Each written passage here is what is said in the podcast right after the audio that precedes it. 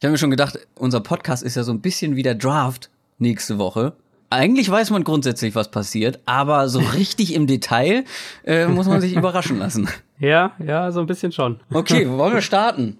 Äh, ja, ich Ja? wäre soweit.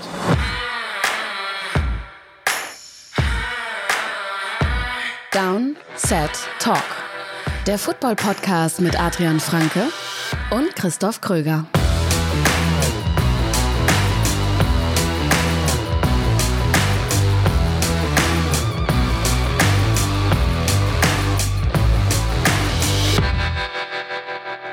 Herzlich willkommen zur allerersten Ausgabe von Downset Talk, dem neuen Football-Podcast mit mir, Christoph Kröger, und zum Glück komplett am anderen Ende von Deutschland, aber imaginär an meiner Seite, Adrian Franke. Hallo. Hallo. Ich glaube, ich spreche für uns beide, wenn ich sage, äh, wir sind sehr, sehr froh, dass dieses Projekt jetzt tatsächlich nach gefühlt monatelanger Planung äh, stattfindet und klappt und wir jetzt tatsächlich unsere erste Folge aufnehmen. Ja, auf jeden Fall. Also, ähm, glaube, wir sind beide, beide sehr gespannt. Wir wissen noch nicht genau, wo der Weg hinführt. Ähm, wir haben zwar einen groben Plan für die erste Folge, keine Angst, aber Zum Glück. zum Glück, aber wie der, wie der sich am Ende so darlegt, da sind wir, glaube ich, beide gespannt. Und dann sind wir natürlich sehr darauf gespannt, ähm, ja, was ihr, die, die Zuhörer, was ihr dazu sagt. Ja, da, da bin ich sehr drauf gespannt. Aber bevor wir zu der jetzigen Ausgabe kommen, würde ich sagen, stellen wir uns beide mal vor, weil vielleicht kennt der ein oder andere dich ja noch gar nicht, mich wahrscheinlich sowieso nicht, aber dazu kommen wir gleich. Ähm, was machst du denn so, Adrian Franke, in deiner Freizeit, in deinem Leben? In meiner Freizeit, in der seltenen Freizeit, ähm, kümmere ich mich meistens ums Baby. ähm, nee, also ich äh, leite den NFL-Bereich auf Spox, äh, jetzt seit inzwischen äh, zwei Jahren etwa. Ähm, ich habe mein Volontariat bei Spox gemacht und das schon mit NFL-Schwerpunkt. Habe früher auch noch andere, also ursprünglich mal ganz früher komme ich vom Fußball auch, so wie die allermeisten. Ähm, war jetzt aber schon seit vielen Jahren NFL oder, oder Football, aber klar Fokus auf NFL. Und genau, über die letzten so drei bis vier Jahre hat sich das dann nicht nur schwerpunktmäßig, sondern so, dass ich tatsächlich quasi Vollzeit-NFL mache, mit einigen Ausnahmen in der Offseason. Und inzwischen bin ich ähm, nach meinem Volontariat, ich bin Redakteur und ähm, dementsprechend geht meine Arbeit sehr, sehr viel äh, über Football und über die NFL. Sehr gut. Also du bist ganz klar der Football-Experte von uns beiden. äh, muss man so sagen, denn äh, so viel kann ich aus Football-Sicht nicht ähm, ja, vortragen. Aber wir sind beides Medienmenschen und ich habe mir schon gedacht, als Medienmensch ist man ja auch nicht mehr so richtig äh, Medienmensch, wenn man keinen Podcast hat, ne? Also äh, da, da ja. holen wir jetzt auf. Fast wie, fast wie Twitter, ja. Ja, ich glaube, footballtechnisch bin ich noch gar nicht so in Erscheinung getreten. Außer, das ist mir eingefallen, äh, wir haben gestern schon mal darüber gesprochen, ist mir eingefallen, ich habe ja mal beim, beim Run-Casting mitgemacht, beim Moderatorencasting. Und da war ich sogar in der letzten Abstimmung. Ja, und Ei, dann ei, ei. sang- und klanglos ähm, ausgeschieden. Ja. Gegen wen? Ähm, ich glaube, der, äh, der, der Matti hat am Ende gewonnen, der war aber gar nicht in der Abstimmung dabei. Also ich weiß nicht genau, wie das gelaufen ist. Ich wurde auf jeden Fall nicht fürs Casting eingeladen. Na gut, dann mache ich jetzt einen Podcast über Football. ähm, nee, ähm, ich äh, habe lange beim Radio gearbeitet, äh, bei einem großen privaten Radiosender in Hamburg. Ähm, habe da mein Volontariat gemacht, dann lange Zeit da als freier Mitarbeiter gearbeitet, studiere nebenbei, mache jetzt so ein bisschen Social Media Management und alles hier und da. Hans Dampf in allen Gassen, äh, werde ich gerne mal genannt. Ähm, und bin großer Football-Fan und spiele jetzt seit äh, kurzer Zeit auch Flag Football. Ich ja, ich weiß, es ist nicht der das richtige Football, aber Flag Football ist sehr cool, macht sehr viel Spaß. Spiele ich hier in Hamburg seit ein paar Monaten und ja, und wir beide haben uns jetzt zufälligerweise, kann man sagen, zusammengefunden, um diesen Podcast zu machen.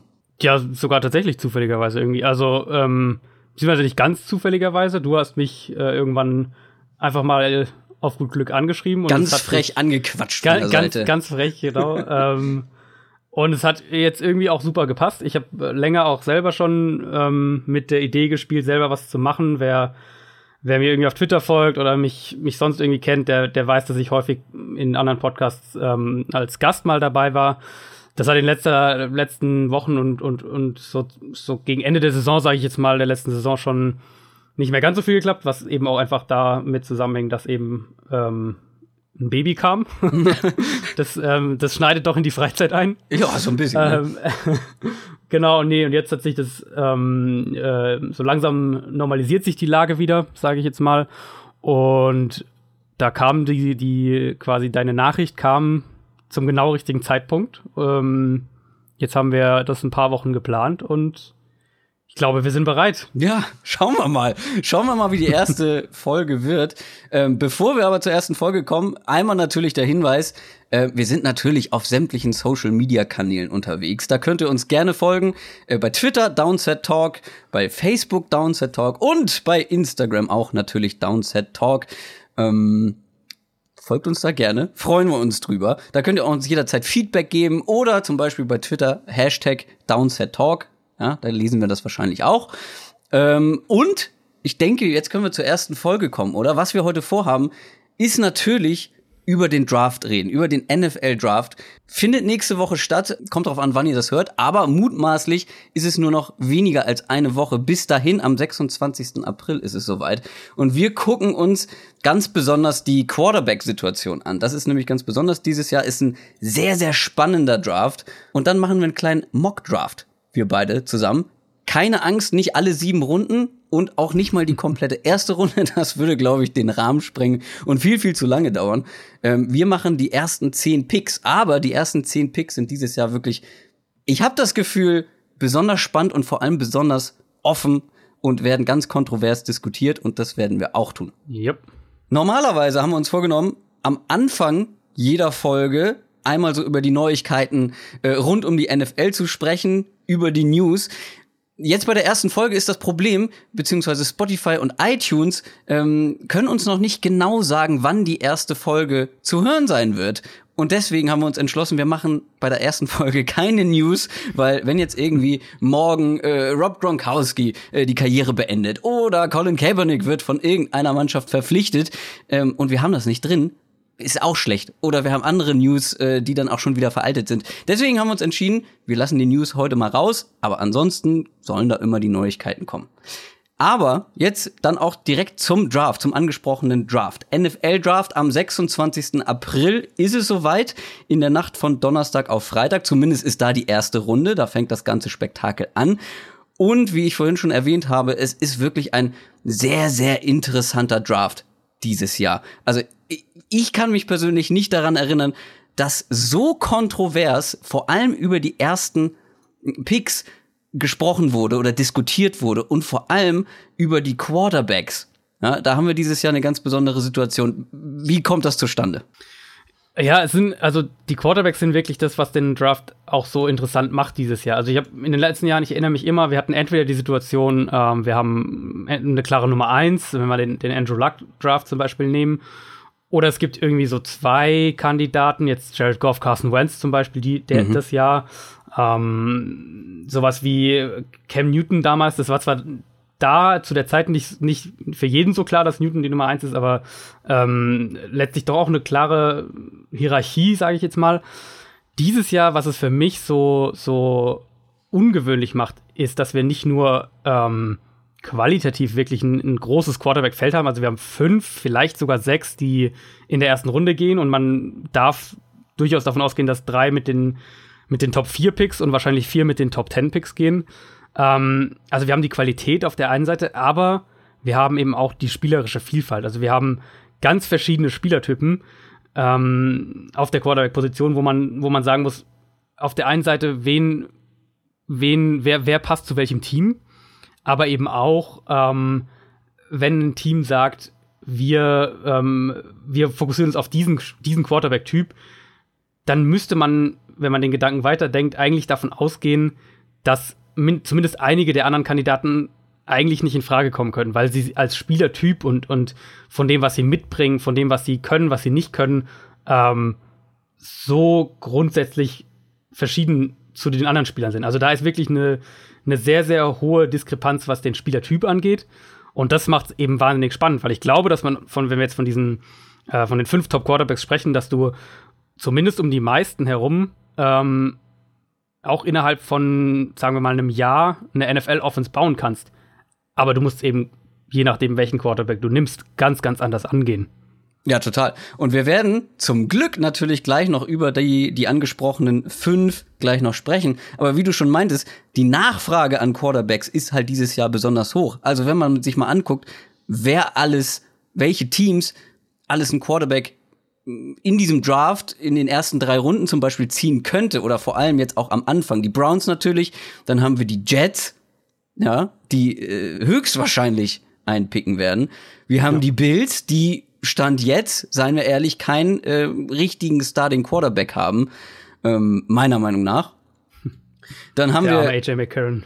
AJ McCarron, ja, puh, äh, weiß ich nicht, ob man mit dem so richtig selbstsicher in eine Saison gehen kann. Also bei den drei bin ich mir zum Beispiel relativ sicher, die werden einen nehmen, relativ früh. Ja. Dann haben wir ganz viele Teams, äh, wo man sagt, ja, die haben eigentlich einen, aber reicht der den? Oder wollen die vielleicht noch einen Rookie nehmen, den vielleicht so ein Jahr an die NFL führen und, und äh, aufbauen hinter dem jetzigen Starting Quarterback, die Giants allen voran, ne, hinter Eli Manning. Ja. Eli Manning ist, glaube ich, jetzt 37, wenn mich nicht alles täuscht. Die könnten einen nehmen, aber da kommen wir auch gleich noch im Mockdraft zu. Es ist nicht so ganz sicher, in welche, welche Strategie sie fahren. Dann äh, haben wir noch andere Teams. Arizona. Sam Bradford boah, riskant, ständig verletzt gewesen. Wenn er denn gespielt hat, auch gut, ja, aber die Verletzungsanfälligkeit ist natürlich extrem hoch und will man mit diesem Risiko in die Saison gehen? Die Broncos haben jetzt äh, Case Keenum verpflichtet. Ist das jetzt deren Franchise Quarterback? Ja oder nein? Hat man, hat man Paxton Lynch schon aufgegeben? Ja, Miami noch dazu. Dann werden ja die Patriots im Moment gehandelt, dass sie auch einen, einen Brady-Nachfolger ähm, holen könnten. Dann haben wir noch andere Teams mit den Steelers, die einen alten Quarterback mit, mit Big Ben haben, ist 36. Äh, Philip Rivers von den Chargers ist 36. Ähm, ja, und Jackson, da wird ja gefühlt irgendwie immer drüber diskutiert, ob Black Bortles jetzt ähm, die Offenbarung ist und der Franchise-Quarterback von den Jaguars ist. Also extrem viele Teams, die früh für einen Quarterback in, in Frage kommen würden, auf jeden Fall im Draft. Ja, absolut. Und das ist sicher die andere Komponente. Also das war ja auch ein Thema, was wir ähm, vor der Free Agency schon so ein bisschen hatten, wo ja auch ähm, ungewöhnlich viele Quarterbacks, das sind Tyra Taylor, natürlich die drei Vikings Quarterbacks, allen voran Kirk Cousins, ähm, auf den Markt kamen, mhm. wo man auch schon so ein bisschen da dieses, dieses Stühlerücken hatte. Das hat sich jetzt natürlich ein bisschen erstmal gelegt. Also theoretisch auf dem Papier äh, könnte man jetzt sagen, Denver ähm, und auch Arizona hätten einen Quarterback für die kommende Saison, wo man sagen kann, mit dem könnte man auch in die Saison gehen. Das wäre jetzt nicht so die, die, die Bills-Situation zum Beispiel, wo man ja. eigentlich sagt, die müssen jemanden nehmen. Ja. Ähm, die, die Jets haben es ja eigentlich ähnlich gemacht. Sie haben sich mit, sie haben McCown zurückgeholt, der äh, letztes Jahr eine sehr, sehr gute Saison gespielt hat. Und wo man auch sagen kann, mit dem kann man noch mal in die Saison gehen. Ähm, ja, und vor allem, sie haben ja auch noch, sie haben ja auch noch Bridgewater. Genau, genau. Der ja sonst. eigentlich ganz, ganz viel Talent hat und ja. viel Potenzial hat, jetzt eine schwere Verletzung hinter sich hat. Ja, Aber ja. der könnte theoretisch ja auch, wenn er sein Potenzial abrufen kann nach dieser Verletzung, auch ein Franchise-Quarterback werden. Ja, da muss ich auch sagen, dass mich die, die Kombination aus ähm, jetzt Geld für Bridgewater ausgeben. Gut, die Jets hatten viel Cap Space auf der einen Seite und auf der anderen Seite der, der teure Trade da nach oben von 6 auf 3 jetzt schon im Draft, den die Jets mhm. ja mit den Colts schon gemacht haben. Ähm, so die, die Kombination hat mich ein bisschen gewundert, weil ich hätte, also in meinem Verständnis machst du diesen teuren, ich glaube, sie haben drei Zweitrunden-Picks dafür bezahlt.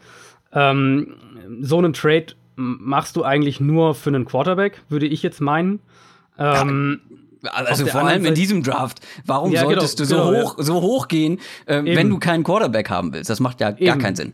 Genau, du, du kannst ja realistisch davon ausgehen, wenn du an sechs sitzt, äh, dass vermutlich vor dir vier Quarterbacks weggehen. Das heißt, du kriegst immer noch den zweitbesten anderen Spieler im Draft. Genau. Ähm, und in der Situation waren die Jets ja eigentlich. Und insofern ähm, war es vielleicht auch so ein bisschen, wir, ja, wir testen es jetzt mal mit Bridgewater, geben ihm mal eine Chance ähm, und, und schauen, was passiert. Aber wenn wir die Chance haben, hoch zu traden im Draft und, und unseren Quarterback zu kriegen, ähm, da machen wir das. Und dann, du hast auch schon gesagt, die, die anderen Wildcards sind sicher die ganzen Teams, die jetzt der 2004er Draft eben, Rivers, äh, Big Ben und, und Eli, mhm. ähm, die alle in die Jahre gekommen sind. Wobei ich jetzt sagen, da würde ich jetzt ein bisschen noch mal, glaube ich, differenzieren. Also für mich ist, für mich brauchen die Giants dringender eine Lösung als die anderen beiden Teams. Ich glaube, Rivers und Big Ben traue ich durchaus noch ein, zwei Jahre mehr zu als Eli. Für mich war für mich war Manning in der letzten Saison eigentlich schon, oder eigentlich die letzten zwei Jahre schon wirklich auf einem Niveau, wo ich sage, ähm, ähm, da muss man sich um den Ersatz kümmern. Für mich war Davis Webb auch nie irgendwie da die Lösung. Ich hatte den vor dem Draft, ich glaube, ich glaube, als Sechstrunden Quarterback oder sowas eingeordnet. Also der war für mich auch ganz, ganz weit hinten. Die haben ihn in der dritten, dritten Runde gezogen, was mich sehr gewundert hat. Ähm, ja, da, ich gehe davon aus, dass da auch irgendwas langfristiges, eine langfristige Lösung jetzt her soll. Auf der anderen Seite, gerade die Giants eben auch ein Team, ähm, wo man jetzt immer wieder gehört hat, was natürlich auch alles irgendwelche äh, Tricks sein können. Es wird viel spekuliert hat, auf jeden ja, Fall. Es ist ja, man will, jeder will traden, wer, oder wer traden will, der will teuer traden und so weiter. Ähm, aber wir haben eine komplett neue Führungsriege bei den Giants und äh, man hört zumindest immer wieder, dass sie tatsächlich davon überzeugt sind, dass Eli noch zwei, drei Jahre spielen kann. Ja. Und sie ihm lieber jetzt äh, das Team zur Seite stellen wollen, mit dem er jetzt, ähm, mit dem man jetzt vielleicht noch mal sogar äh, hier Playoff-Contender und, und mehr sein kann. Und dann würden sie sicher an zwei keinen Quarterback draften. Auf der anderen Seite werden sie Angebote kriegen äh, für, den, für den Pick, für den Spot, ähm, die, glaube ich, schwer sind auszuschlagen am Ende, wenn dann Buffalo hoch will oder vielleicht eben Arizona, vielleicht Miami.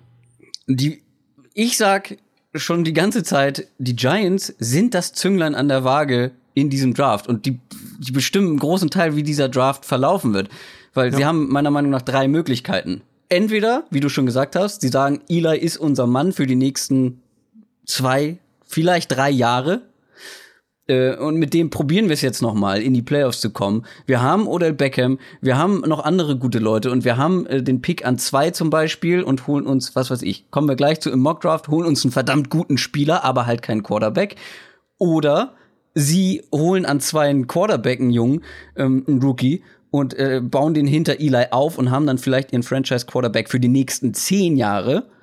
Oder sie traden runter und haben viele Picks, um ihr, um ihr Team in der breiten Masse zu verstärken. Also die Giants haben es wirklich in der Hand.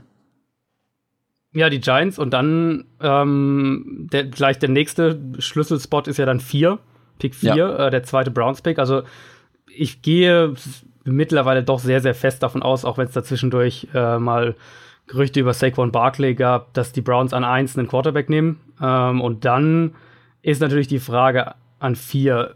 Nehmen Sie Chubb, nehmen Sie Barclay oder nehmen Sie vielleicht ein riesen Pick-Angebot von den Bills, die den vierten oder dritten, je nachdem, was die Giants machen, Quarterback haben wollen und ähm, gehen ein paar Spots runter mit ihrem zweiten Pick. Also dieses für die Browns. Die Browns sind in einer sehr, sehr äh, luxuriösen Situation und davon, wenn wir jetzt mal das weiterspinnen und sagen, die Browns äh, behalten ihren Pick, nehmen Barclay oder, oder, oder Chubb an vier muss man vielleicht ähm, kurz dazu sagen, äh, vielleicht sind nicht alle Hörer so äh, in der Materie wie wir. Saquon Barkley, einer der größten Running Back Talente der letzten ja, Jahre, so sagt ja. man. Ähm, und Bradley Chubb, vermutlich der beste Pass Rusher, Defensive End äh, im Draft. Genau, ja, genau, das sollte man auf jeden Fall dazu sagen. Also äh, muss man vielleicht auch ein bisschen relativieren. Für mich ist Barkley deutlich über den Running Back Prospects der letzten Jahre. Chubb ist sicher nicht über den Pass Rush Prospects der letzten Jahre. Also Chubb ist der beste Pass Rusher dieser Klasse. Ja, genau. Ähm, wenn ich die Wahl hätte zwischen jetzt Miles Garrett letztes Jahr und Bradley Chubb dieses Jahr, dann nehme ich auf jeden Fall Miles Garrett. Ja, oder Joey ähm, Bosa. Genau, oder Joey Bosa. Ja, solche Leute sind auf jeden Fall. Finde ich auch, genau. dass sie noch drüber stehen. Genau, genau. Und jetzt sagen, genau, sagen wir mal, die, die Browns äh, nehmen eben einen von denen. Dann wäre Denver der nächste, der nächste äh, die nächste Weggabelung sozusagen im Draft, weil die Broncos ja eben, wie du hast gesagt, sie könnten einen Quarterback nehmen. Ich könnte mir sehr, sehr gut vorstellen, dass sie, so wie auch der Vertrag von, äh, von Case Keenum jetzt aufgebaut ist, dass sie durchaus gewillt sind zu sagen, wir wollen es mit, mit Case Keenum zwei Jahre probieren und ähm, wollen ihm bestmöglich in Position bringen, dass er Erfolg hat. Und dann sind sie vielleicht entweder ein Kandidat, um irgendwie äh, drei, vier Spots runterzugehen noch oder eben sie sagen, wir nehmen jetzt hier auch den besten, bestmöglichen Spieler, ja. den wir an der Position haben können. Ja. Bevor wir über die einzelnen Positionen im Draft reden und die Teams und was sie, was sie nehmen könnten, wen sie picken könnten, lass uns einmal über die Quarterback Prospects in diesem Jahr reden. Wir haben schon gesagt, ja. es könnten bis zu sechs in der ersten Runde werden und es ist sehr viel Talent vorhanden. Du hast bei Spox ein Ranking gemacht ähm, von den ersten fünf und lass uns die mal alle durchgehen. Ich finde, wir fangen hinten an bei deiner mhm. 5 und äh, dein Ranking könnte auf sehr viel na sagen wir mal, ähm, andere Meinungen stoßen. Weil du hast zum Beispiel auf Platz 5 einen, äh, den viele weiter oben sehen könnten, zumindest vor allem im Draft. Viele sagen, den könnten die Browns an eins sogar draften und das ist mhm. Josh Allen aus Wyoming. Ist eigentlich ein so vom vom vom vom Körperbau her ähm, ein Prototyp Quarterback. Er ist verdammt groß, hat einen verdammt äh, verdammt starken Arm, aber er ist auch da sind wir uns vielleicht einig oder wahrscheinlich einig, der Boom-or-Bust-Kandidat äh, von allen fünf Quarterbacks. Ja, so kann man es auf jeden Fall sagen. Also die, die beste Bezeichnung bis heute, die ich äh, für Josh Allen jemals gehört habe, ist, ähm, er ist die ultimative Quarterback-Toolbox. Ähm, ich finde, das trifft eigentlich sehr, sehr gut. Also was das, was das bedeuten soll, eben, er, er hat irgendwie eigentlich alles, aber du brauchst schon jemanden, der ein wirklich gutes Händchen hat, um dieses alles auch zusammenzufügen. Ähm, und für mich sind eben, also zwei, zwei Punkte sind für mich eben gerade bei der Quarterback-Bewertung, äh, wo ich sage, das sind Aspekte, die sind schwer in der NFL noch zu lernen. Die sind schwer, wenn jemand jetzt seine gesamte Highschool-College-Karriere bis zu dem Punkt gebracht hat und immer noch diese Probleme hat. Ähm, und das ist einmal ähm, Accuracy, also wie genau ist er als Passer und wie konstant ist er da auch. Ja. Und wenn er ungenau ist, ist es ein Problem, das offensichtlich zu, zu lösen ist. Da kommen wir später noch bei einem anderen Quarterback drauf. Ähm, und der zweite Punkt, kann er konstant durch seine Reads gehen? Ist er schon in der Lage, vom ersten zum zweiten Read zu gehen? Und wenn, wenn ja, oder, also, oder ja, wenn ja, ähm, macht er das, indem er eben die Defense richtig liest, oder ist es eher ein Zufallsprodukt? Klebt er vielleicht sogar mit seinen Augen am ersten Read und kommt da gar nicht weg? Ähm, das sind für mich ganz, also wenn, wenn, das, wenn das ein Problem im College ist, dann muss man eigentlich davon ausgehen, dass es in der NFL auch ein Problem ist, weil die gerade die Defenses in der NFL eben so, so, so viel schneller, besser, äh, komplexer auch sind als im College. Ähm, dass, ja, und taktisch ja auch noch viel besser geschult. Ja. Genau, und taktisch viel besser geschult. Die, sobald es ein bisschen Tape von dem, von dem Quarterback, von der Klar. Offense gibt, dann äh, ist die Defense da darauf eingestellt. Und bei Allen ist eben das große Problem, ähm, dass er teilweise bei, bei einfachsten Pässen, äh, sei es bei einem Screen, bei einem kurzen Pass über die Mitte, seinen, seinen Receiver um gefühlt anderthalb Yards äh, überwirft oder verfehlt, wo man sich irgendwo, das sieht man dann irgendwie und denkt, das, das kann irgendwie, ja. da, das kann doch irgendwie nicht stimmen. Was vor ist allem, da los? Vor allem siehst du ja. dann andere Pässe von ihm, wo du denkst, alter Vater, wie hat er das denn gemacht? Weißt du, da scrambled genau, er ja. irgendwie aus der Pocket raus, ist unter Druck, äh, wirft den im vollen Lauf und trifft seinen Receiver. Ähm, Punkt ja. genau. Da denkst du so, hä? Das Potenzial ist ja da. Genau. Aber es ist irgendwie ein Zufallsprodukt. Also es ist für mich so ein bisschen, äh, ich finde es teilweise sein Tape fast ein bisschen frustrierend, dass man das sieht und äh, das Gefühl bekommt, es ist eine 50-50-Frage, ob der Ball jetzt beim, beim Mitspieler landet, ob er ihn irgendwie deutlich verfehlt, ob er beim, beim Gegner landet. Das ist irgendwie so, eine wahnsinnige Streuung einfach in seinen Pässen, die, die du in der NFL auf keinen Fall leisten kannst. Ähm, dann eben das andere Problem, diese Read-Sache, dass er, dass er nicht, vernünftig, nicht vernünftig äh, die Defense liest und nicht vernünftig seine Routes liest. Das sieht man viel zu häufig. Dann ähm, führt auch zu echt wirklich hässlichen Interceptions, muss man sagen. Und dann der letzte Punkt für mich ist eben, ja, er ist sehr athletisch. Also ich habe teilweise erinnert mich so vom, von seiner Art zu spielen an äh, Cam Newton, auch wenn er natürlich nicht ganz so athletisch wie Cam ist, aber ähm, Allen ist schon ein Quarterback, der mit seinen Beinen Schaden anrichten kann, der, der äh, sehr, sehr schwer in der Pocket zu, zu, Boden zu bringen ist. Erinnert so ein bisschen an, an äh, jungen Ben Roethlisberger. Aber er ist eben auch ein Quarterback, der mein, mein, mein Eindruck zumindest ist so, nicht in der Struktur des Plays gut spielt. Also er, er fühlt sich wohl, wenn er, wenn er äh, improvisiert und, und aus der Pocket rausgeht und äh, irgendwie alles so ein bisschen dieses Sandlord-Football äh, wird, wo, wo man, wo alles so ein bisschen improvisiert Zufall ist. Da fühlt er sich wohl, weil er da eben seine, seine physischen Gegebenheiten, sage ich jetzt mal, voll ausspielen kann, was er, die er ja hat. Und deswegen ist er ja auch so ein Prospect, das, äh, das so viele Fans auch irgendwie mitbringt. Für mich aber, wenn wir ihn anhand der Dinge, die in meinen Augen immer noch für einen NFL-Quarterback zentral sind, bewerten, ähm, ist Allen für mich ein riesiges Projekt, wo ich mich als, als GM und auch als Coach ähm, sehr schwer tun würde zu sagen, den nehmen wir mit dem ersten, zweiten, dritten, vierten, fünften Pick. Also für mich ist Allen wirklich ein, äh, ein Projekt, den man meinetwegen Ende der ersten Runde, vielleicht auch Anfang der zweiten Runde nehmen sollte.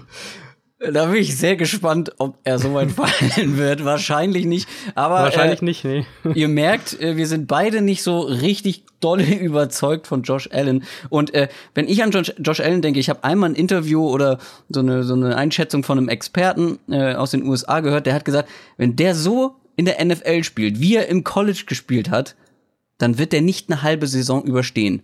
Die machen ihn fertig. Das, das hat er gesagt und das, das finde ich trifft's ganz schön auf den Punkt. Also ähm, wenn man ihm diese einfachen Dinge antrainieren kann, der Typ hat auf jeden Fall Potenzial. Er ruft es halt im Moment noch nicht. Aber ich glaube, das kann man abschließend so festhalten. Ja. Kommen wir zu Nummer vier und das ist wieder einer, den viele an eins sehen und äh, manche auch für den besten Quarterback der Klasse halten, nämlich Sam Darnold. Mhm. Sam Darnold, ähm, USC Quarterback, man hört ja schon an deinem hm. Du scheinst auch nicht so ganz überzeugt zu sein. Ich finde ihn, äh, ich weiß nicht, bei mir wäre er, glaube ich, nicht an vier, sondern weiter vorne. Äh, mir hat sehr viel gefallen, was ich von ihm gesehen habe, mit meinem, mit meinem gefährlichen Halbwissen, äh, was ich einbringen kann. Ähm, also mir hat sehr zum Beispiel gefallen, ähm, kurze und mittlere Pässe, da ist er viel, viel sicherer als jetzt zum Beispiel ein Josh Allen.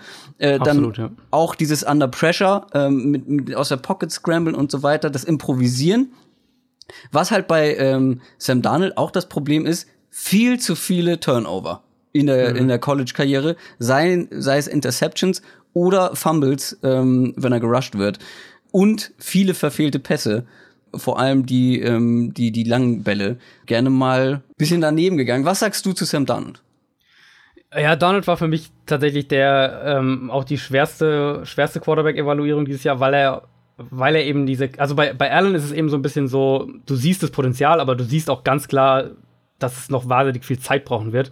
Ähm, bei Donald ist es für mich so, ähm, man sieht das Potenzial und man sieht auch immer wieder Szenen, wo man denkt, das ist der Quarterback aus dieser Gruppe, der jetzt NFL-bereit ist. Und dann im nächsten Play macht er irgendwas ganz, ganz Furchtbares. Also für mich ist, für mich ist Darnold noch so ein bisschen ein Buch mit sieben Siegeln. Ähm, du hast recht, er ist mit, auf, bei, bei gewissen Plays ist er schon sehr, sehr, er kann sehr, sehr, sehr genau sein. Er kann, ähm, wenn, wenn, wenn alle Quarterbacks dieser Klasse auf ihrem aktuellen Top-Level sind, ist Darnold der akkurateste Passer von, Passer von den, von den Fünfen. Er bringt aber eben auch diese, diese Ganzlinger-Mentalität einerseits mit, die ihm längst nicht immer gut tut und die ihn in der NFL sicher auch noch mehr Turnover kosten wird. Vor allem aber, und das hat mich eben wirklich sehr, sehr stutzig gemacht, warum viele ihn so als klaren Nummer 1 Quarterback sehen und, und mir auch gefühlt in jedem oder fast jedem Mockdraft an der 1 weggeht, ist, dass er bei seinen, was seine Reads angeht. Er, er scheint teilweise die Defense überhaupt nicht zu lesen. Also mein Eindruck war, teilweise hat er Plays, wo er Verteidiger entweder komplett übersieht, das ist eine mhm. Option, nicht gut. Option 2, seinen Arm komplett überschätzt, auch nicht gut. Oder Option 3, die Defense überhaupt nicht liest und, und einfach zu dem Read, zu dem er, auf, auf den er sich vor dem Snap festgelegt hat, äh, wirft. Und das ist auf jeden Fall auch nicht gut. Naja, in der NFL ist das tödlich. Genau, in der NFL ist, geht das überhaupt gar nicht. Und gerade sowas wie eben Arm überschätzen, da hast du in der NFL wahrscheinlich in jedem Team mindestens einen Cornerback, der auf sowas lauert und, ja. und äh, in die Route springt und den Ball dann irgendwie abfängt. Und das führt eben wirklich zu, zu also man muss auch, muss auch da wirklich sagen, zu absolut hässlichen Turnovern. Also wirklich Turnover, wo der Ball in äh, Double und teilweise Triple Coverage geworfen wird auf eine kurze Distanz, wo, wo ich mir denke, da, da darf der Ball niemals hinfliegen. Der Quarterback darf niemals die Entscheidung treffen, den Ball dahin zu werfen. Und das sieht man ja. für meinen Geschmack bei Donald noch, ähm, noch viel zu häufig. Äh, ist so wie die meisten, wie fast alle Quarterbacks in der Klasse, ist auch er noch recht inkonstant, was, was äh, die Accuracy generell angeht. Das heißt aber nicht, dass er das nicht äh, auf, in, auf dem nächsten Level ähm, verbessern kann. Also ich glaube, Donald ist jetzt, und da sehen wir die Qualität in der Klasse, dass ich ihn jetzt an Nummer 4 habe und trotzdem das jetzt sage. Donald ist für mich ein Quarterback, der ähm, absolutes Potenzial hat, ein Franchise-Quarterback in der NFL zu werden. Ich sehe es nur im Moment noch nicht. Und ich glaube, es wird mehr Coaching brauchen, als zumindest ähm, aus vielen Mock-Drafts und, und, und Pre-Draft-Analysen jetzt so hervorgehen würde, wo das oft so wirkt, als wäre Donald derjenige, den du äh, jetzt als, äh, als welches Team auch immer in, in Week One direkt rauswerfen kannst. Ja, ja. Lassen wir auch so stehen und kommen zum nächsten, was äh, wohl der spannendste Quarterback in der ganzen Klasse ist. Lamar Jackson. Äh, wirklich ein ganz anderer Typ oder ein ganz eigener Typ, würde ich es fast nennen. Nämlich ja. äh, ein Double Threat Quarterback, der viel über seine Athletik macht. Ein unfassbarer Athlet, ähm, der ganz viel über sein Laufspiel rettet, was er im, im, im Passspiel nicht so gut macht. Deine Einschätzung zu Lamar Jackson? Ja, Lamar Jackson ist, ähm, glaube wahrscheinlich der, mit dem viele gerade traditionellere Quarterback-Fans ähm, die meisten, die, die größten Probleme haben. Äh, ich glaube, man muss ihn aber einfach ein bisschen losgelöst von dieser, und das ist schwer, auf jeden Fall, aber er hat es ja selber im Draft-Prozess auch jetzt versucht, ähm, ihn losgelöst von dieser Athletik zu betrachten.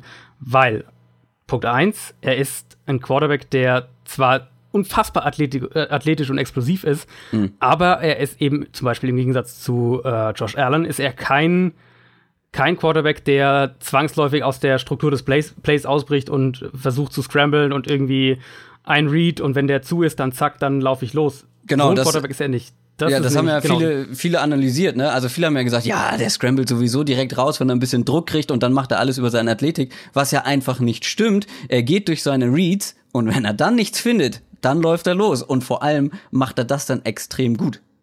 Genau. Und das, ähm, also die äh, Pro Football Focus hat das statistisch auch untermauert. Also die ähm, sagen, dass 73 Prozent seiner Rushing Yards geplante Runs sind, dementsprechend nur 27 Prozent bei Scrambles zustande kommen. Und das ist bei einem Quarterback von äh, mit, mit der Athletik, die Lamar Jackson hat, ist das für mich eine absolut vertretbare Quote.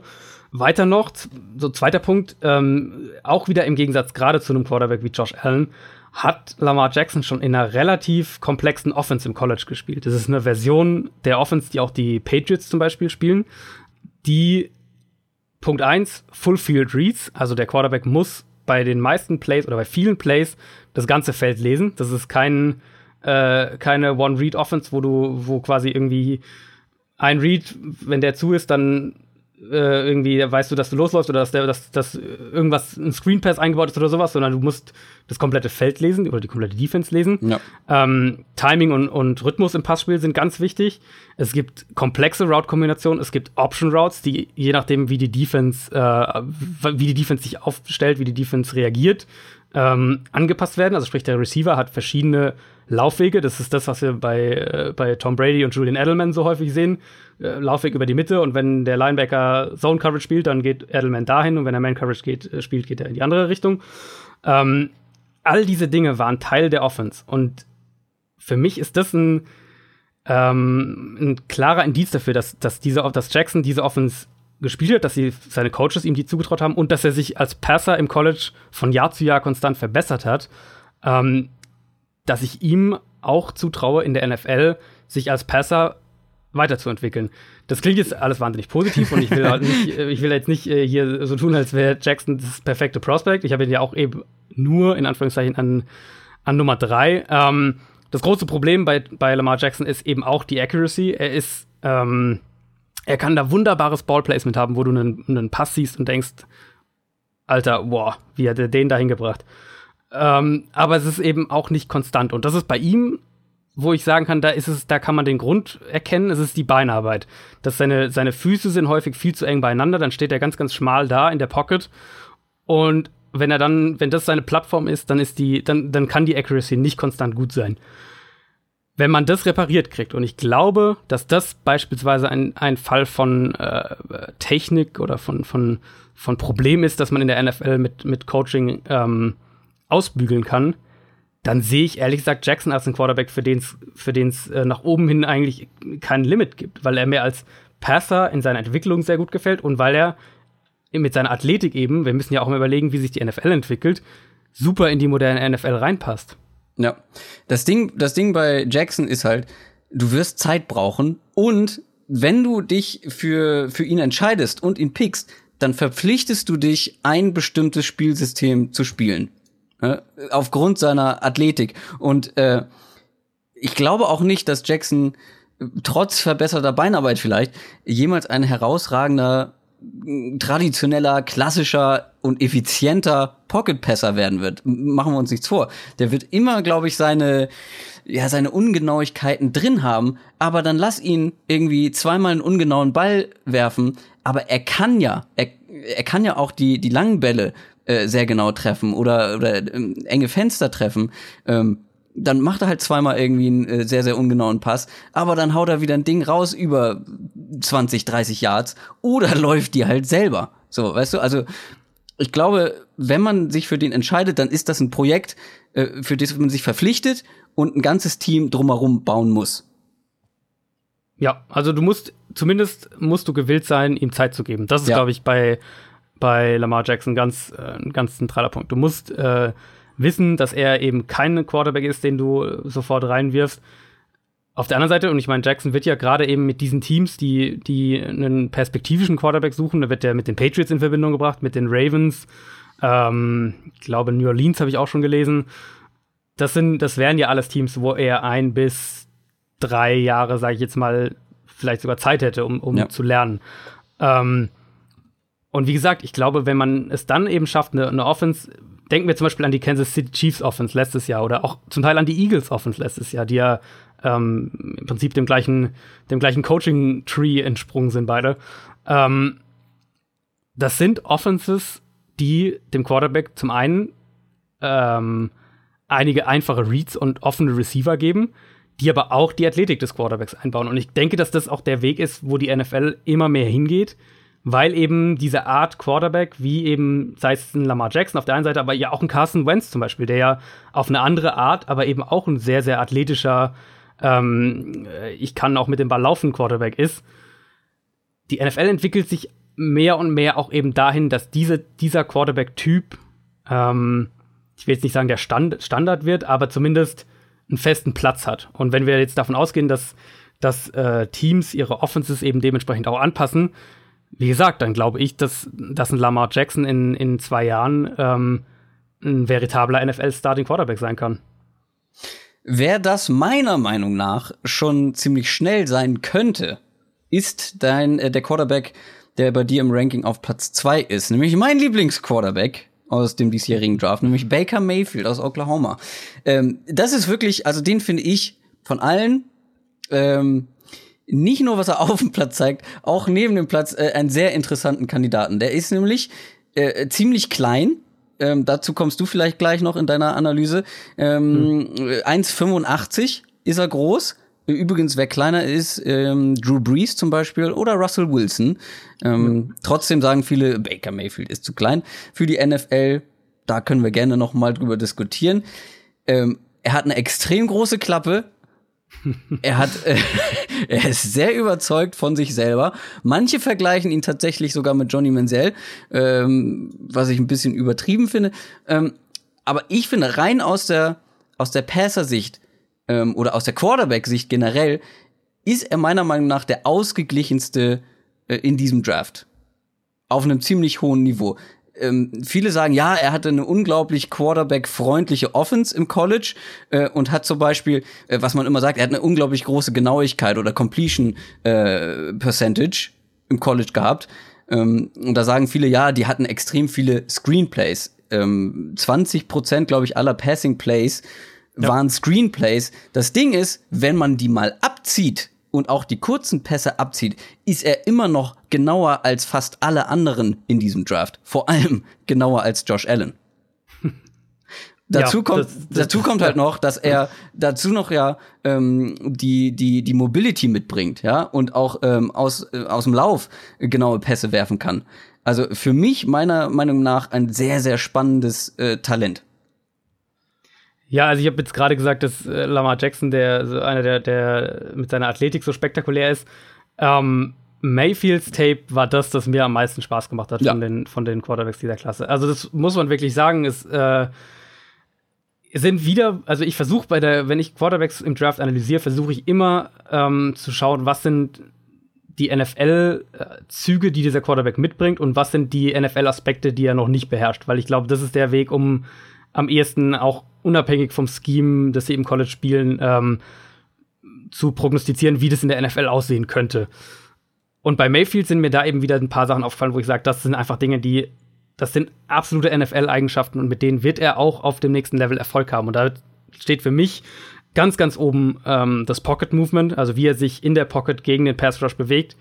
Ähm, er geht durch seine Reads, während er mit so ganz kleinen Bewegungen, und da hilft ihm vielleicht auch seine Körpergröße sogar, ähm, mit so, so, ganz subtilen Bewegungen Pass Rushern ausweicht. Das sieht teilweise wirklich absolut spektakulär aus. Das sind so kleine Bewegungen, ein Schritt nach links, ein Schritt nach rechts. Die Augen scannen das, das Feld, du siehst, wie sein Kopf sich bewegt. Und dann hat er seinen freien Receiver und, und der Ball fliegt 20 Yards und ist da. Ähm, er gibt Plays nicht auf, aber er erzwingt auch den Pass nicht. Und die, diese, diese Mischung finde ich dabei ganz zentral. Er ist kein, und das ist eben auch einer von, von, von vielen Unterschieden zu Johnny Manziel, auch jetzt rein sportlich gesehen.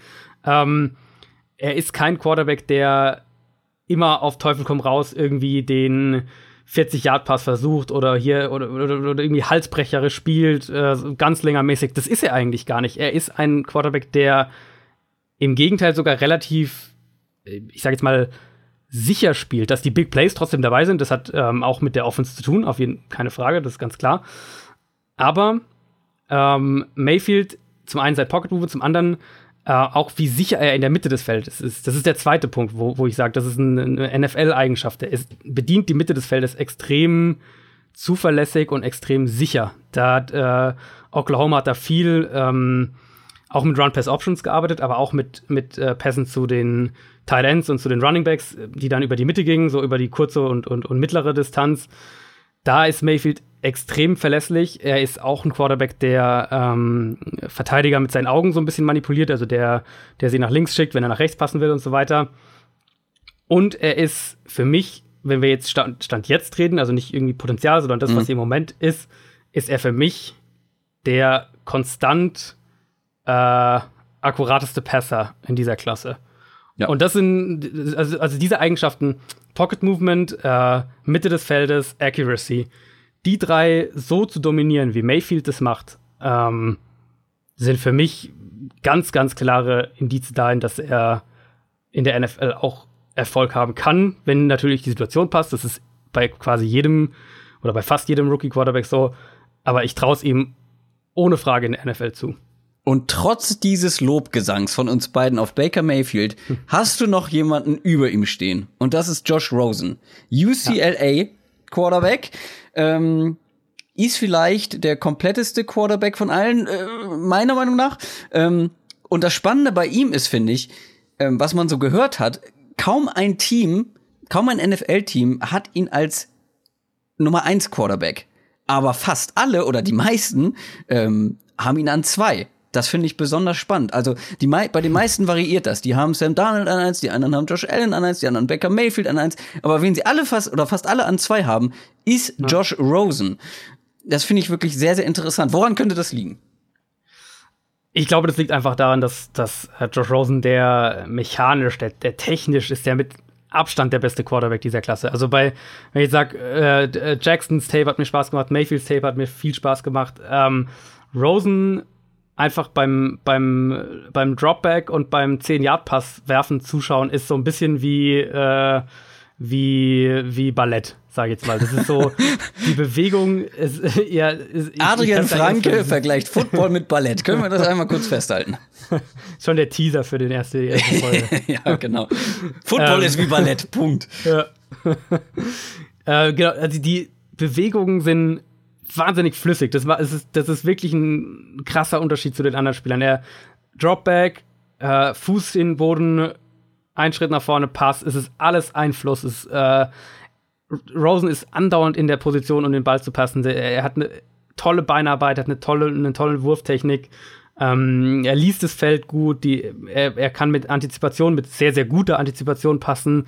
Das Timing beim Passen ist super. Ähm, er trifft ähnlich wie auch übrigens äh, Baker Mayfield, sehr, sehr enge Fenster, gerade über die Mitte des Feldes. Er bewegt sich in der Pocket, er hat Erfahrung in verschiedenen, was verschiedene Snaps, also auch an der Center angeht.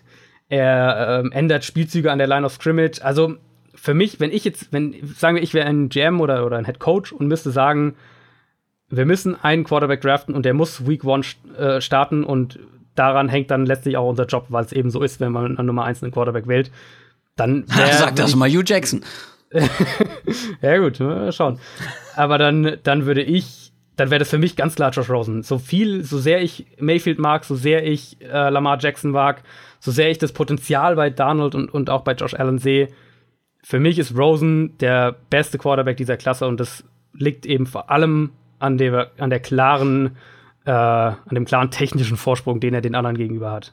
Ja, aber dann gibt's äh, einen Haken und den finde ich, äh, oder was heißt ein Haken? Es gibt viele Kritiker, ähm, was Josh Rosen angeht und das finde ich selten amerikanisch, wie dieser Typ kritisiert wird.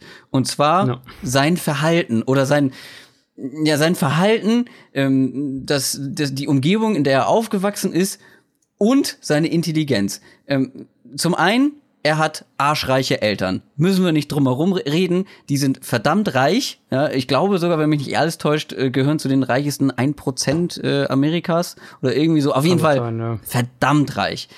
Dann äh, schwingt bei ihm immer so eine leichte bis mittelschwere Arroganz mit, wenn er darüber redet, er ist der beste ähm, Quarterback in der Klasse. Und dann wird ihm häufig auch noch vorgeworfen, sein Fokus lege zu wenig auf Football. Er hat zum Beispiel auch neulich in einem Interview gesagt, okay, wenn ich jetzt irgendwie nicht der Beste im Football werde, dann fange ich halt eine andere Sache an und werde da der Beste. Ja, äh, also ihr merkt, äh, das ist schon, ja, er ist schon, sagen wir mal, ein besonderer Charakter. Und dann sagen auch noch viele, er sei zu schlau für Football. Und da frage ich mich, wie kann man denn bitte zu schlau für Football sein, vor allem auf der Position. Auf dieser Position musst du einen so klaren Verstand haben, äh, dir so viele Dinge merken, so viele Dinge durchblicken, taktisch vor allem. Wie kannst du bitte zu schlau für äh, das Quarterback-Spiel sein?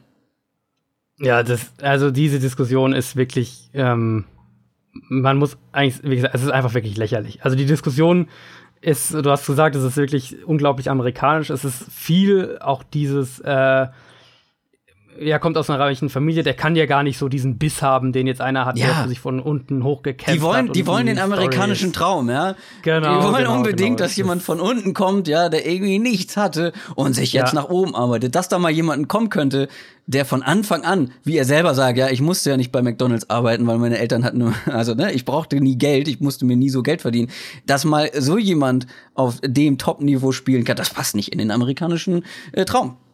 Genau, und das ist, das ist dann ein Punkt. Und der andere ist eben dieses, ähm, was ja auch sein, sein Ex-College-Coach äh, nach dem jetzt in, in, im Draft-Prozess äh, Jim Mora gesagt hat, äh, ist dieses, er ist äh, ja zu intelligent, er ist, äh, er, er muss intellektuell rausgefordert werden, sonst langweilt er sich und äh, will den Grund von allem wissen und so weiter und so fort, hat, hat, hat viele andere Interessen und das ist. Ja, aber weißt du, aber weißt du, wer noch bla, bla, so ein Typ ist?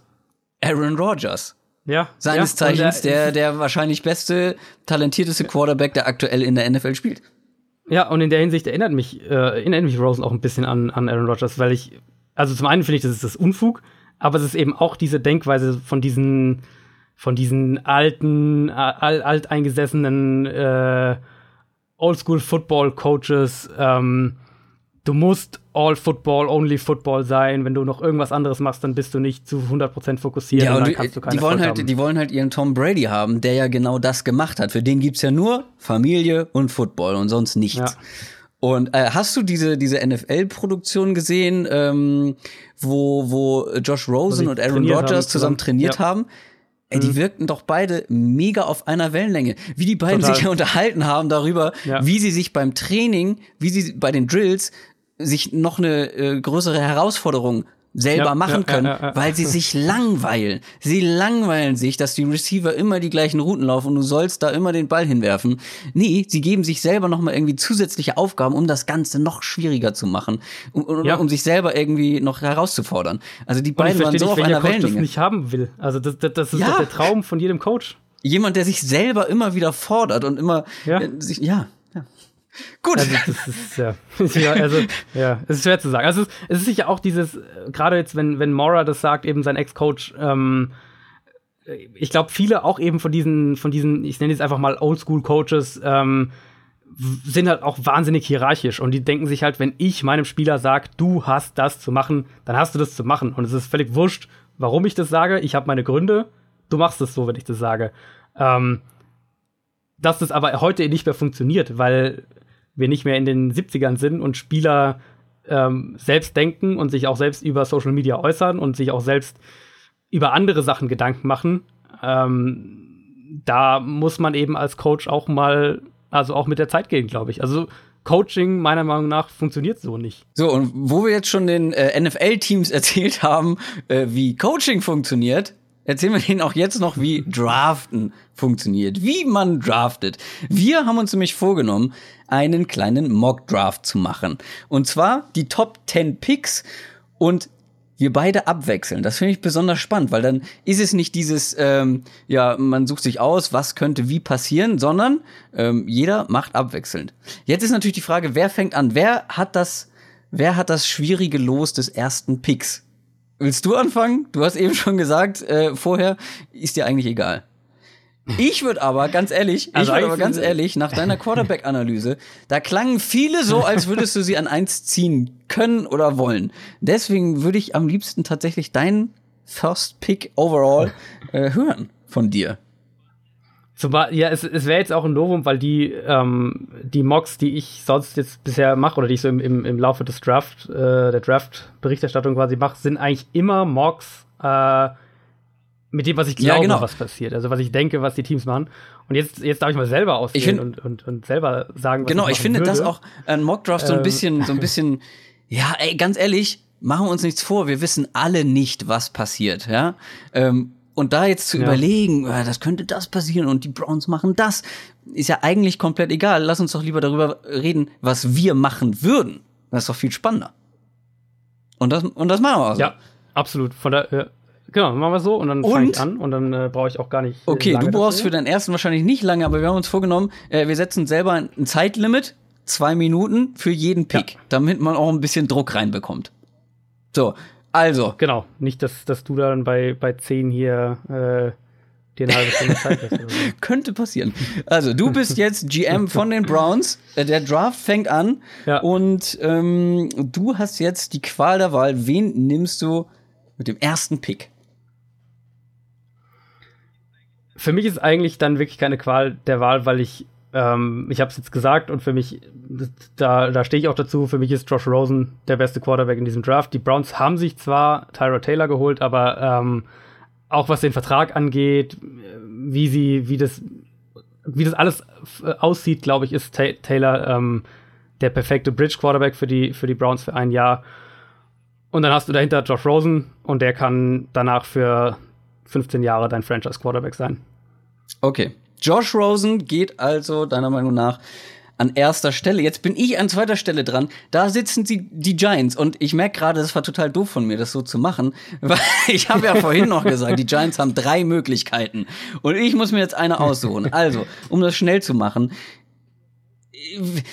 Quarterback, ah ja, brauchen sie, ah, brauchen sie einen Quarterback? Ich weiß nicht. Ähm, sie könnten runter traden für die Bills oder mit den Bills, mhm. äh, um vielleicht sich in der Breite besser aufzustellen. Ich bin aber der Meinung, die haben an sich ein ganz gutes Team. Vor allem haben sie im Grunde genommen eine gute Offense. Ich meine, die haben Eli Manning, okay, ist vielleicht nur noch Mittelmaß, wenn überhaupt. Ähm, aber sie haben gute Receiver. Sie haben äh, Odell Beckham. Sie haben Sterling Shepard, der letzte Saison gezeigt hat, dass er was kann, während die anderen alle verletzt waren. Und sie haben Evan Ingram, ähm, einen der besten ja. äh, Receiving Tight Ends der Liga. Also das Potenzial ist da. Was ihnen aber fehlt, ist ein Running Back. Und es gibt uh. Teams, die Saquon Barkley an erster Stelle haben. Sagt man so unter der Hand. Man weiß es natürlich nicht genau. Deswegen, ich weiß, es ist eigentlich viel zu früh, um einen Running Back zu ziehen. Aber ich glaube, die Giants wollen sich diese Chance nicht entgehen lassen. Beziehungsweise ich würde sie mir nicht entgehen lassen. Wir gehen ja jetzt davon aus, dass ich hier die Wahl für die Giants treffe. Genau, ich ja. würde mir das nicht entgehen lassen. Ich bin großer Saquon Barkley-Fan. Und deswegen geht an zwei Saquon Barkley zu den New York Giants. Ich, ich würde mich schwer tun mit dem Pick, wenn er nächste Woche tatsächlich live passiert, ähm, wenn ich ihn dann live irgendwie analysiere. Einfach weil ich rein vom, vom, vom Wert der, der Position her immer noch ja. Äh, so meine Schwierigkeiten habe, wenn ein Running Back so hoch gedraftet wird.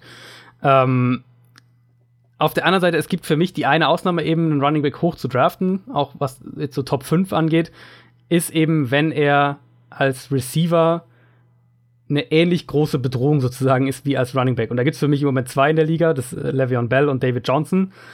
Und Barclay, glaube ich, hat das Zeug, um in diese, in diese äh, Liga, sage ich jetzt mal, hochzugehen. Aber das muss er auch, um diesen Draft-Slot zu rechtfertigen, weil, weil ansonsten ist er viel zu teuer für die Position und ähm, vergleichsweise mit anderen Positionen eine viel zu geringe, sag ich jetzt mal, Lebensdauer in Anführungszeichen als auf, ja. auf diesem Level in der NFL. Ähm, Du hast dir jetzt schon eine ganze Minute von deiner, von deiner Drafting-Zeit Ja, aber gut, ich weiß ja auch schon, wen ich nehme. Ich Ach weiß so. ja schon längst ja, dann. Nein, ich, ja, ich bleib da bei meinem Board. Also ich bin da, ähm, das, als du gesagt hast, als du angefangen hast, die, die Argumente für die Offense aufzuzählen, dachte ich mir schon, ah gut, der nächste Pick ist safe. ähm, Wie nimmst du denn nee, an ja, drei? Ist für mich, ist für mich äh, Baker Mayfield dann zu den Jets. Also oh. ich glaube, die Jets freuen sich wirklich sehr, wenn da an, an drei ähm, sie die Wahl zwischen Donald und Baker Mayfield haben. Und ähm, für mich ist eben Mayfield die Nummer zwei in der Klasse und deswegen hab's ja gerade eben, die Quarterbacks haben wir gerade eben ausführlich besprochen gebe ich den Jets ihren Quarterback für die, für die Zukunft. Ah, guter Mann. Guter Mann, der Baker Mayfield. Und ich merke gerade schon wieder, ich habe mich völlig falsch äh, entschieden. Ich habe ja schon wieder diesen nächsten schwierigen Pick mit den Browns an vier. So, die können sich jetzt überlegen. Die haben, ähm, du hast Josh Rosen gepickt an eins für die Browns. Sie haben ihren Franchise Quarterback. Jetzt, Saquon Barkley ist weg. Weiß ich sowieso nicht, hätten sie den genommen Sie haben, äh, sie haben Carlos Hyde verpflichtet, sie haben Receiving äh, Running Back, der natürlich nicht ansatzweise das Niveau hat äh, von Saquon Barkley mit Duke Johnson. Wen nehmen sie an vier? Und ich glaube, ich bleibe da oder ich bleibe da relativ konservativ und ähm, sie haben zwar schon Miles Garrett als Pass Rusher für die eine Seite, aber jetzt stell dir mal vor, sie haben Bradley Chubb, einen vielleicht nicht ganz so starken, aber immer noch recht richtig guten Pass Rusher auf der anderen Seite dann haben die einen verdammt guten Pass Rush, eine richtig gute D-Line und diese Lines werden ja in der heutigen NFL immer wichtiger, die O-Line, aber auch die D-Line.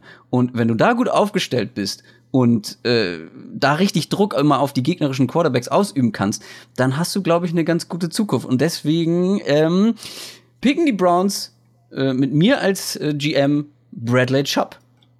Mag ich sehr, den Pick. Mag ich wirklich sehr. Weil ich, also genau das, was du gerade gesagt hast, du musst in der NFL heute in der Lage sein, mit der, deiner Defensive Line das gegnerische, gegnerische Passspiel ähm, sehr empfindlich stören zu können, sage ich jetzt mal. Ja.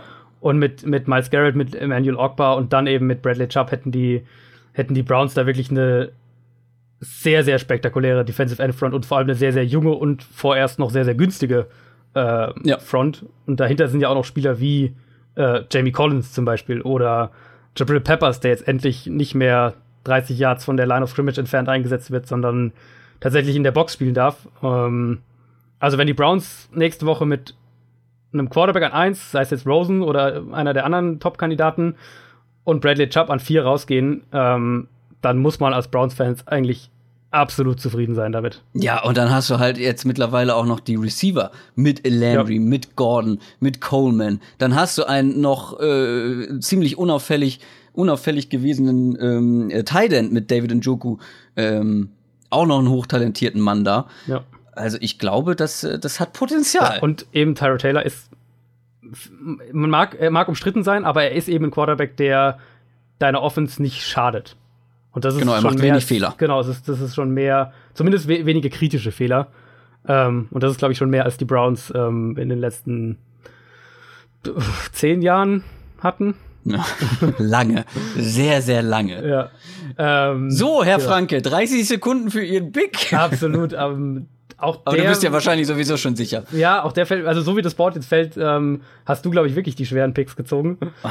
Weil jetzt für mich ist es mit Denver recht simpel ähm, Quentin Nelson, der Guard von Notre Dame.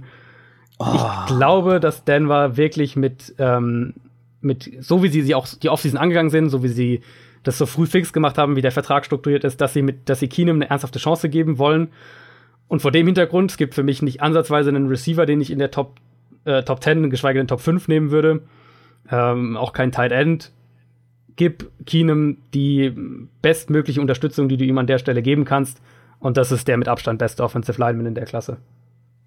Das ist er absolut. Ähm, viele sagen ihm eine sehr, sehr gute NFL-Karriere voraus. Ähm, das wiederum hat zur Folge, dass an sechs die Indianapolis Colts sitzen, mhm. aber nicht mehr lange. Denn die Bills werden da anrufen und sagen, äh, Moment mal, ey, die ziehen ja alle keine Quarterbacks. Warte mal, wir sind an sechs und es sind gerade mal zwei Quarterbacks weg. Das ist ja unser Traum-Szenario. Wir nehmen unseren Pick Nummer 12 und ich glaube 22 ist der nächste, den sie auch noch haben, geben den den Colts und traden hoch an 6 und nehmen damit mit diesem Pick unseren äh, zukünftigen Franchise Quarterback. Und der heißt. Ich habe zwei, ah, die würden beide, glaube ich, ich glaube, die finden sie beide gut.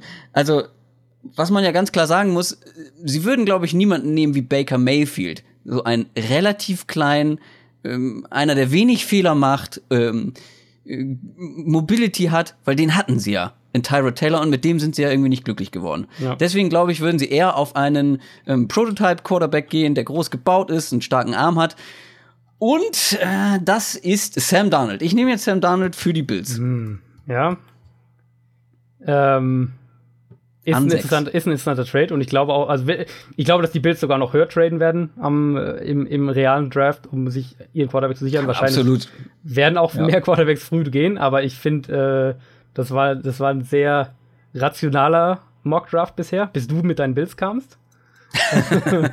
ich hatte kurz überlegt, die Bills schon an zwei äh, traden zu lassen. Ähm, aber da weiß ich nicht, da bin ich die konservative Variante gegangen ja, und habe das einfach mal so gelassen. Ähm, da bin ich mit dem Kommen wir zu Pick 7. Buccaneers an der Reihe und da gibt es jetzt eigentlich zwei Kandidaten, die ich ganz spannend fände. Das wäre entweder. Oh, da wüsste ich, wen ich nehme. Du wüsstest, wen du nimmst. Also ich überlege. Ich wüsste auf jeden Fall, wen ich nehme. Zwischen äh, Denzel Ward, dem Ohio State Cornerback, dem besten Cornerback ja. dieser Klasse, auf der einen Seite. Ähm, auf der anderen Seite gefällt mir eben auch Mika Fitzpatrick extrem gut. Und, das wäre ähm, mein Pick. Die, ja, das ist im Moment auch mein Favorit. Also, Tampa hat ja schon, äh, Denzel Ward ist ja auch eher äh, einer, jetzt nicht kein, kein, kein langer, großer Cornerback. Nee. Ähm, und die Bucks haben ja schon äh, Vernon Hargraves. Deswegen gebe ich ihnen an der Stelle Minka Fitzpatrick, den Defensive Back von Alabama, der wahrscheinlich der beste Overall Defensive Back dieser Klasse ist. Ähm, Tampa hat endlich mal in der, in der Offseason was für seinen für seinen Pass Rush, für seine Defensive Line, die ja in den letzten Jahren furchtbar war, größtenteils getan. Ähm, sie haben jetzt ja. äh, Jason Pierre-Paul geholt, sie haben Vinnie Curry geholt. Sie haben gute Linebacker mit Lavonte David, Lavonte David und Quan Alexander. Und sie haben eben Hargraves als den einen Cornerback. Safety, boah, ja.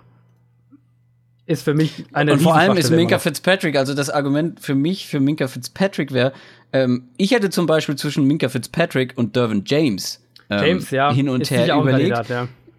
ähm, was mich an Minka Fitzpatrick so reizt, vor allem für die Bugs, vor allem in der heutigen NFL, ist seine ähm, seine Flexibilität, was äh, die Defense anbelangt. Den kannst ja. du ja eigentlich, den kannst du als Slot Cornerback hinstellen, den kannst du hinten als Free Safety hinstellen, mit dem kannst du einen Pass Rush machen.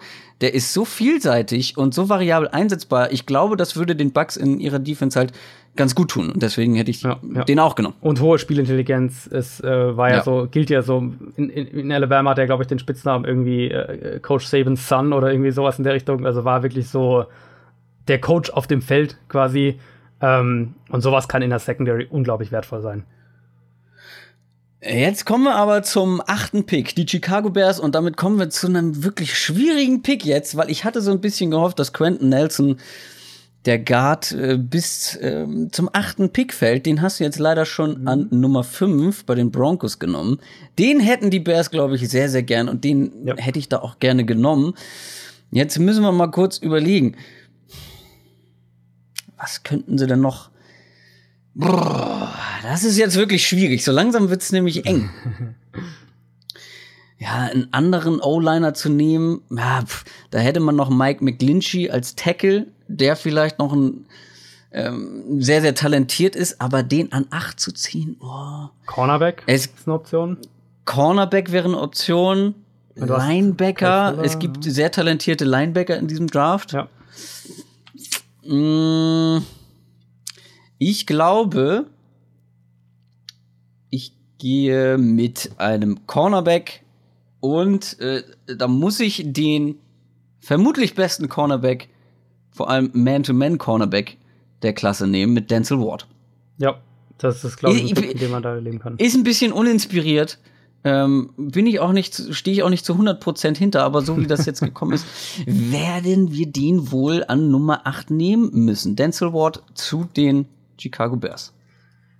Dann sind die San Francisco 49ers dran, die äh, für mich auch in einer tollen Situation insgesamt sind. Äh, man hat sich Total. seinen, seinen Franchise-Quarterback quasi für, für einen Rabattpreis mehr oder weniger gekriegt. Ähm, man hat viel Potenzial in der Offense, einen, einen äh, jungen, kreativen Trainerstab und ähm, glaube ich schon viele Bausteine, die, die zusammengefügt werden müssen, mit noch ein paar Lücken eben. Und ähm, Jetzt hast du den Cornerback gerade genommen, den ich sonst vielleicht genommen hätte, aber das, mhm. äh, die Alternative oder für mich schon eigentlich einen, über den Großteil des, des Draft-Prozesses insgesamt ähm, ist eben Linebacker bei den 49ers. Das ist so die ja. Position, wo ich sage, da müssen sie was machen. Jetzt ist die Situation in Ruben Foster so, dass er eventuell wirklich größere Probleme noch mit dem Gesetz äh, vor sich hat. Wer weiß, ob und wann der wieder in der NFL spielt, was die, die Linebacker-Baustelle natürlich noch größer macht. Ähm, da gibt's Wurde ja, glaube ich, auch erstmal von den 49ers suspendiert, ne?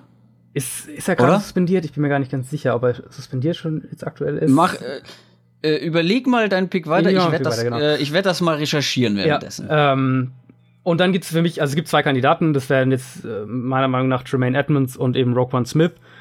Ich mag sie beide. Ähm, Tremaine Edmonds, der extrem ultra athletische Linebacker, wahnsinnig explosiv, ähm, wahnsinnig dynamisch mag ich sehr, ist noch sehr, sehr jung, vielleicht braucht ein bisschen länger. Ähm, ich würde in dem Szenario deswegen oder unter anderem deswegen Roquan Smith nehmen, den ich auch sehr, sehr mag. Ist ein äh, Linebacker, wie ihn die heutige NFL braucht. Ähm, kann den Pass verteidigen, kann den Run verteidigen, Sideline-to-Sideline-Verteidiger, der äh, selbst auch eine extreme Explosivität mitbringt. Ich denke, der kann für San Francisco direkt starten, kann denen sofort weiterhelfen und gerade so wie die Situation eben äh, um Foster ist, können sie ihn sehr, sehr gut gebrauchen. Okay. Du pickst Rokon Smith an neunter Stelle für die 49ers. Ich habe gerade mal nachgeguckt. Ähm, also suspendiert ist er wohl nicht. Er, er nimmt auf jeden Fall erstmal an, nicht an sämtlichen ja, genau, Teamaktivitäten genau, teil und ähm, ja, also suspendiert scheint er noch nicht zu sein. Äh, du nimmst Rokon Smith. Ähm, jetzt kommen wir zu, äh, zu dem Team, für die, für das mein Herz ja so ein bisschen schlägt, zu den Auckland Raiders, die eine etwas seltsame Offseason hinter sich haben. Vielleicht reden wir da mal in einer anderen Folge drüber, äh, die mich jetzt nicht so sonderlich positiv stimmt äh, für die kommende Saison. Und ich glaube, die Raiders hätten sehr gerne Denzel Ward ähm, bekommen ja. an 10. Kriegen sie jetzt nicht mehr. Der ist schon vom Board. Ähm, Secondary bei den Raiders muss auf jeden Fall was getan werden.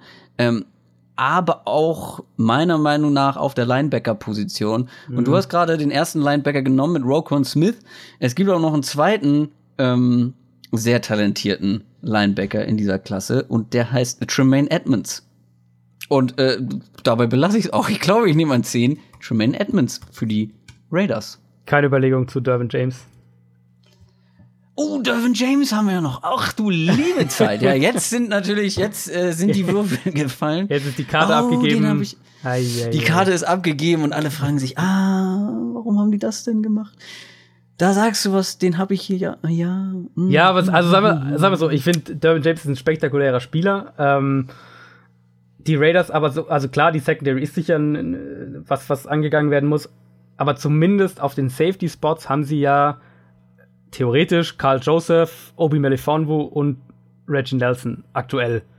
Mhm. Ähm, Inside Linebacker mhm. ist für mich eine absolute Wüste gerade bei den Raiders, mehr oder weniger. Ja. Oder zumindest, keine Wüste, aber zumindest ist es ein großes Problem. Ähm, sie haben ja irgendwie immer noch, was mich auch wundert, Navarro Bowman nicht zurückgeholt. Ähm, was der ist immer noch Free Agent, Der ne? ist immer noch Free Agent, genau. Was die Lücke äh, da natürlich noch größer macht. Sie haben, ich glaube, sie haben Tahir Whitehead von den Lions geholt. Ähm,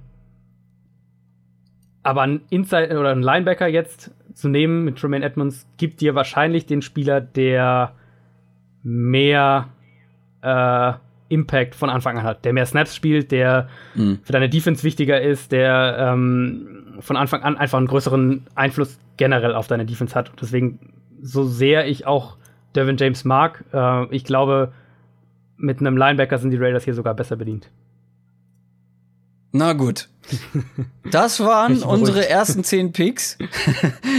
ja, Derwin James, ich habe ihn übersehen. Ich habe gar nicht drüber nachgedacht, ehrlich gesagt. Ich hatte den irgendwie schon von meinem äh, imaginären Board gestrichen, aber ähm, der war noch da. Gehen wir mal durch. Also, an eins ziehen wir für die Browns Quarterback Josh Rosen. Ähm, was ich glaube tatsächlich so nicht passieren wird. Wahrscheinlich das, nicht. Äh, ne? der ist den wahrscheinlich zu schlau, wie wir schon ausführlich drüber gesprochen haben. Äh, an zwei, na, ich, ja, ob das so passieren wird, ist auch wieder so eine Sache, ob die Giants wirklich an zwei bleiben und wenn ja, ob sie nicht wirklich einen Quarterback nehmen. Äh, in unserem Mockdraft haben sie jetzt Saquon Barkley genommen. Ähm, ich fände sehr, sehr spannend, diese Offense plus Barkley ähm, zu sehen. Ähm, sehr interessant auf jeden Fall. An Nummer drei geht der zweite Quarterback mit Baker Mayfield zu den Jets. An vier Bradley Chubb zu den Browns. Ah, die Browns wären dann wirklich sehr gut aufgestellt. An Nummer fünf hast du den besten äh, O-Liner des Drafts gepickt für die Broncos mit Quentin Nelson.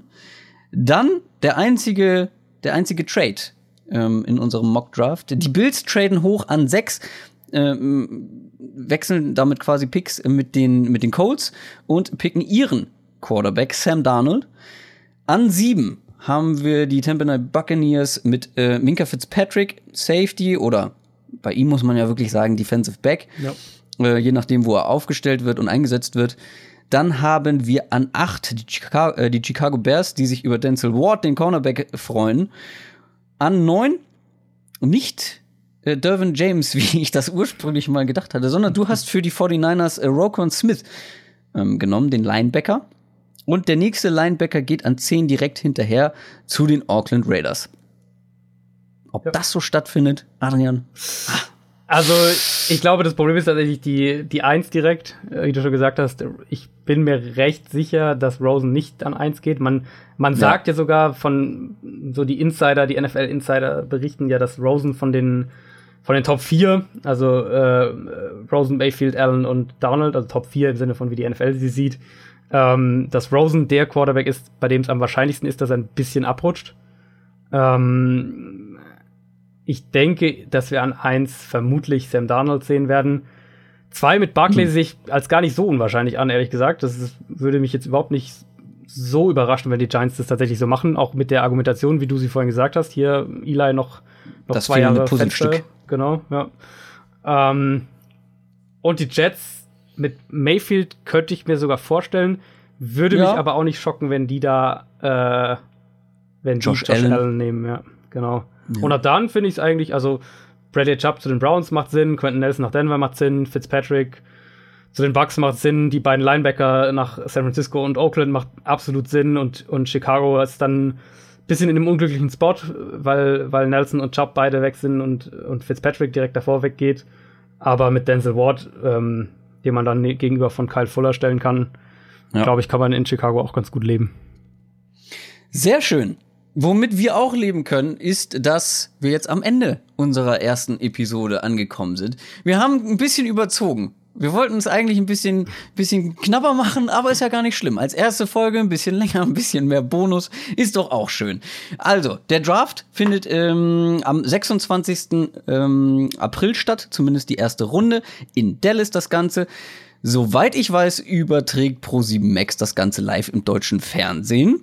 Ja. Müsste so sein, ja. Ich glaube. Also ich weiß auf jeden Fall, dass es ähm, auf The Zone auch läuft, über das NFL Network.